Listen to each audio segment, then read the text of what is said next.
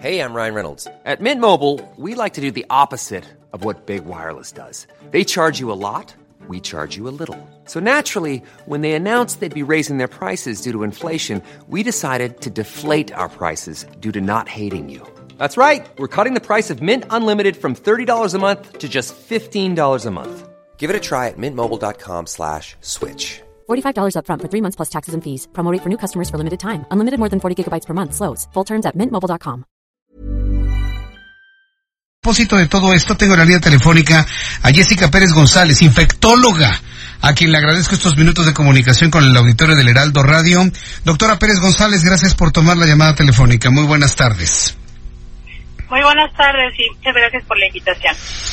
Una primera opinión de las razones que tuvo la Organización Mundial de la Salud para un alertamiento mundial por la nueva cepa de coronavirus, doctora Pérez González. Sí, bueno, eh, finalmente la eh, alerta que emitió la Organización Mundial de la Salud eh, pues responde a la cantidad de casos que se han presentado, pero sobre todo, como bien lo dicen las autoridades, eh, pues que los países que son países con menos recursos pues puedan estar preparados para eh, el caso probable de que el coronavirus llegue a otros lugares, a otros países, ¿no?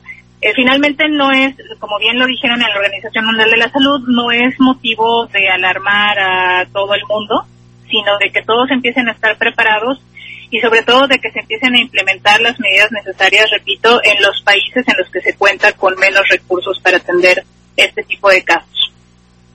Pero ahora, eh, las medidas que ha informado el gobierno de México, la preocupación que tiene la Organización Mundial de la Salud ante la debilidad de los sistemas de salud de los países emergentes, eh, eh, ¿son suficientes para este alertamiento? ¿Lo considera justo? ¿Necesitaría algo más desde su punto de vista, tomando en cuenta lo que se sabe de esta nueva cepa de coronavirus, doctora?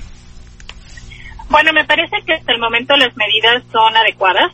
Eh, finalmente, pues lo que tenemos que hacer nosotros como médicos especialistas en infecciones es mantenernos informados, de manera que cuando podamos ver que, nos llegue un caso, ya sea a nivel institucional o en la consulta privada, que nos llegue un caso que pueda ser probable, que tenga, eh, que cumpla con las características de la definición de caso, pues que lo podamos identificar y que podamos seguir los pasos pertinentes. Entonces, bueno, en ese sentido me parece adecuado. Las medidas también para disminuir la transmisión, pues bueno, son las mismas medidas que se vienen llevando para evitar la transmisión de otros virus.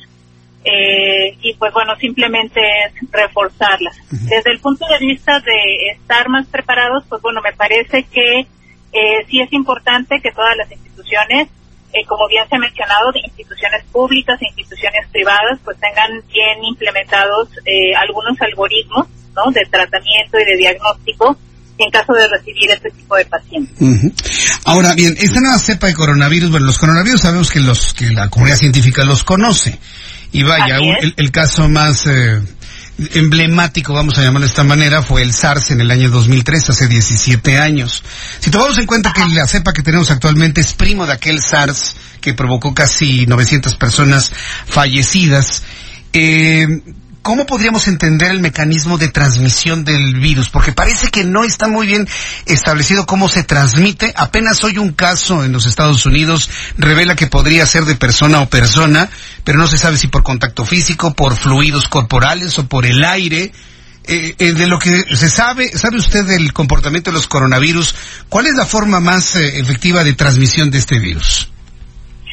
Eh, en efecto, se está aprendiendo sobre la marcha, porque como bien lo estás comentando, es un virus, es un coronavirus que, bueno, nosotros ya conocemos el método de transmisión de los coronavirus, que puede ser tanto por vía respiratoria, eh, por contacto, también por contacto con animales, puede ser de persona a persona, ¿no? Entonces, eh, con este nuevo virus, pues estamos sobre la marcha. Eh, lo que se sabe hasta este momento es que la transmisión de humano a humano no es tan efectiva en todos los casos. Eh, hay algunos estudios que son muy interesantes que han visto que eh, hay personas que pueden no presentar síntomas y aún así podrían potencialmente transmitir la enfermedad. Hay otras personas que son asintomáticas y que pueden transmitir la enfermedad antes de presentar los síntomas y después de tener los síntomas. Entonces, bueno, esto se está aprendiendo con, con el paso de los días. Eh, hasta el momento pues se ha identificado o se han propuesto ambos mecanismos de transmisión cuando se trata de la transmisión de humano a humano. Se ha propuesto tanto la transmisión por contacto como por vía respiratoria, es decir, con las gotas de, de saliva que se generan al hablar, al toser, al estornudar. Bueno, pues entonces vamos a estar atentos de cómo va a ir avanzando esta emergencia internacional decretada por la Organización Mundial de la Salud. Yo le agradezco mucho, doctora Pérez González, el que nos haya tomado la llamada y nos haya compartido, bueno, pues lo que conocemos hasta el momento de esta nueva cepa. Muchas gracias por su tiempo. Muchas gracias, hasta luego. Que le vaya muy bien, hasta luego. Es la doctora Pérez González. Eh, el coronavirus tiene dos formas de contagio.